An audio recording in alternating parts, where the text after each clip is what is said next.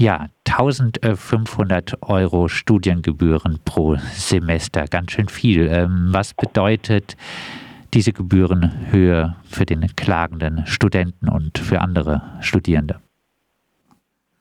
Die Gebühren sind oft einfach nochmal eine ganz ähm, immense zusätzliche finanzielle Hürde, um hier überhaupt ein Studium aufnehmen zu können. Wenn das denn dennoch irgendwie möglich gemacht wurde, ähm, sind das natürlich 1500 Euro oder 300 Euro pro Monat, kann man sagen, die extra aufgebracht werden müssen. Und ähm, im Hinblick auf die starken Ausländer in rechtlichen Einschränkungen, die es ja auch gibt, was Arbeit und Vermögensverhalte ähm, bedingt, ähm, sehen wir da in ganz vielen Fällen hohe bis quasi nicht mehr stemmbare finanzielle Herausforderungen, die dann eben zu ähm, existenziellen Notlagen führen. Vielleicht äh, eine Größenordnung ganz grob, wie viele Studierende sind denn äh, von diesen Gebühren betroffen in äh, Baden-Württemberg, vielleicht aber auch, wenn du es eher von in Freiburg oder? Vielleicht können wir das kurz hinten anstellen. Ja, es gibt jetzt ähm, ja auch Befreiungen von äh, Gebühren. Reichen diese Befreiungen nicht aus? Meine, die Befreiungen sind generell einfach eine Symptombekämpfung, wo man versucht, punktuell einzugreifen. Ähm, und das wird in jedem Fall nicht alle abdecken. Und es, es gibt die Möglichkeit, nach dem Gesetz fünf Prozent der sogenannten begabten Studierenden zu befreien. Ähm, das steht den Hochschulen allerdings frei, ob sie das tun und auch in gewisser Weise, wie sie das tun. Und das ist natürlich in keinster Weise ausreichend. Ähm, so, ich möchte kurz die Zahl nachreichen. Das schwankt äh, über die Jahre. Wir haben das jetzt nur zum ersten Hochschulsemester erfasst und da waren wir immer so im Bereich 10.000 grob.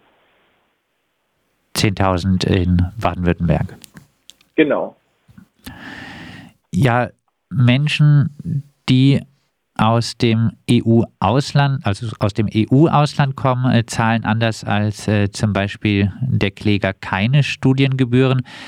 Äh, die Differenzierung erklärt äh, der Verfassungsgerichtshof jetzt äh, beruhe zum einen auf unions- und völkerrechtlichen sowie bundesrechtlichen Verpflichtungen, die die Gleichbehandlung mit deutschen Staatsangehörigen gebieten, zum anderen auf dem Gedanken der Verbundenheit zur Solidargemeinschaft. Als Solidargemeinschaft ist dabei die EU gemeint klares Statement des Gerichts, also der Kläger gehört nicht äh, dazu. Äh, was sagst du dazu? Ja, die Argumentation macht mich, aber auch wirklich andere äh, natürlich stark betroffen, weil man sagt, es gibt bei einigen offenbar keine Zugehörigkeit eben zu dieser Gemeinschaft oder ähm, auch ein Inlandsbezug sei nicht vorhanden. Ähm, und das greift in unserer Sicht natürlich zu kurz äh, in vielerlei Hinsicht. Es ist auch überhaupt nicht so, dass diese Studierenden nicht ähm, zur Solidargemeinschaft beitragen würden. Im Gegenteil, ähm, es gibt ja auch seit vielen Jahren schon Erhebungen, die genau das Gegenteil zeigen. Ähm, und da wollen wir natürlich jetzt versuchen, auch den juristischen Weg auch nochmal zu erörtern. Das brauchen wir allerdings noch ein bisschen Zeit dafür, wie wir da weiter verfahren. Und ähm, da bin ich aber auch optimistisch, dass jetzt das auch in juristischer Hinsicht nicht ähm, das Ende dieser Verhandlungen ist. Ähm, darüber hinaus wollen wir natürlich auch abseits von der juristischen Argumentation weiterhin klar machen, dass sich mittlerweile eigentlich sehr deutlich gezeigt hat, dass diese Gebühr, meinen wir, für niemanden ein Gewinn ist. Also natürlich am wenigsten für die Betroffenen, aber auch in wirtschaftlicher und bildungspolitischer Hinsicht ähm, kompletter Unfug.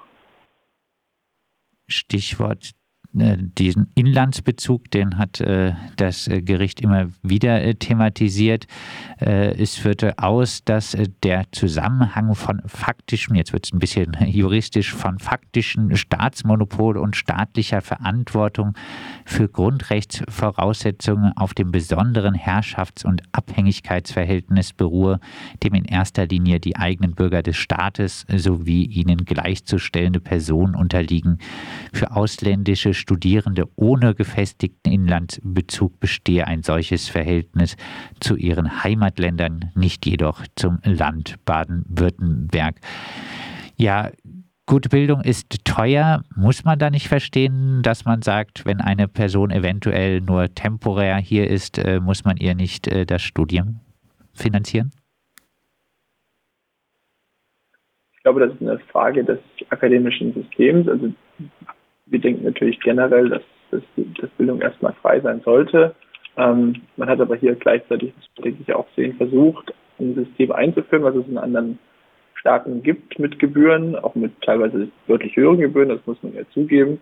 Ähm, damit einhergeht aber dann doch auch eine ganz andere akademische Kultur und auch eine andere Stipendienkultur, ähm, die zumindest soziale Härten deutlich besser abfedern kann, als das hier der Fall ist. Und es hat sich jetzt auch in den letzten drei bis vier Jahren gezeigt, dass eine derartige Stipendienkultur überhaupt gar nicht aufgebaut wird hier. Ähm, und ich denke, dann schafft man einfach derartige soziale Ungleichheiten, dass es nicht vertretbar ist, in unserer Auffassung, dann von denen eine Gebühr zu erheben. Und ich denke, abgesehen von der Grundrechtsfrage, ähm, gibt es mehr als genug äh, Evidenzen, die dafür sprechen, dass für die gesamte Gesellschaft oder wenn man hier wieder mit der Solidargemeinschaft argumentieren möchte, ähm, die internationalen Studierenden ein großer Gewinn sind. Der Kläger hat sich auf die Landesverfassung berufen, in der es heißt, äh, jeder junge Mensch hat ohne Rücksicht auf Herkunft oder wirtschaftliche Lage das Recht auf äh, eine seiner Begabung entsprechende Erziehung und Ausbildung. Klingt eigentlich äh, recht eindeutig. dann heißt es aber, das Nähere regelt ein Gesetz und das sieht eben Studiengebühren für Nicht-EU-BürgerInnen vor. Verstehst du das? Das kann ich natürlich nicht nachvollziehen. Ich meine, wir haben viel gesetzt auf diese Phrase im äh, Landesrecht und ähm, der Staatsgerichtshof hat das ähm, deutlich anders interpretiert, als wir das gehofft hatten. Ähm, und verstehen kann ich das nicht. Also gerade wenn man diesen Grundsatz zugrunde legt, ähm, das ist, dass man eben beschreibt, dass das auf alle bezogen sein soll, ähm, schwer nachvollziehbar. Abschließend, äh, ihr schreibt, äh, wir möchten dennoch mit aller Deutlichkeit betonen, dass unser Engagement gegen die äh, diskriminierenden Studiengebühren für Nicht-EU-AusländerInnen hier nicht endet. Wie wollt ihr weitermachen? Erstmal im direkten Bezug auf das Urteil wollen, müssen wir einfach die nächsten Wochen auch nutzen, um das ähm, im Detail durchzuarbeiten und weitere juristische Schritte zu erörtern. Da sind wir als Bündnis auch ganz klar auf Spenden angewiesen, weil das natürlich auch mit großen Kosten verbunden ist.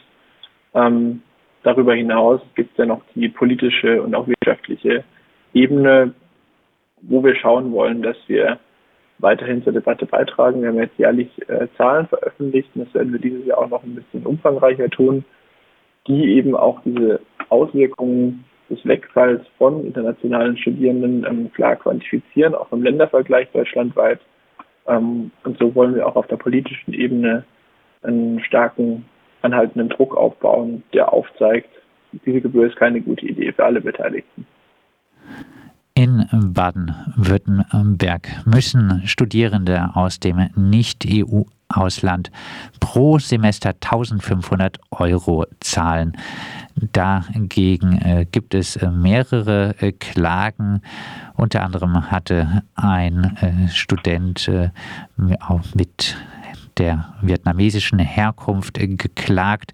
Diese Klage hat jetzt das baden-württembergische Verfassungsgericht, der baden-württembergische Verfassungsgerichtshof zurückgewiesen. Wir haben gesprochen über das Thema mit Philipp Stöcks vom Aktionsbündnis gegen Studiengebühren.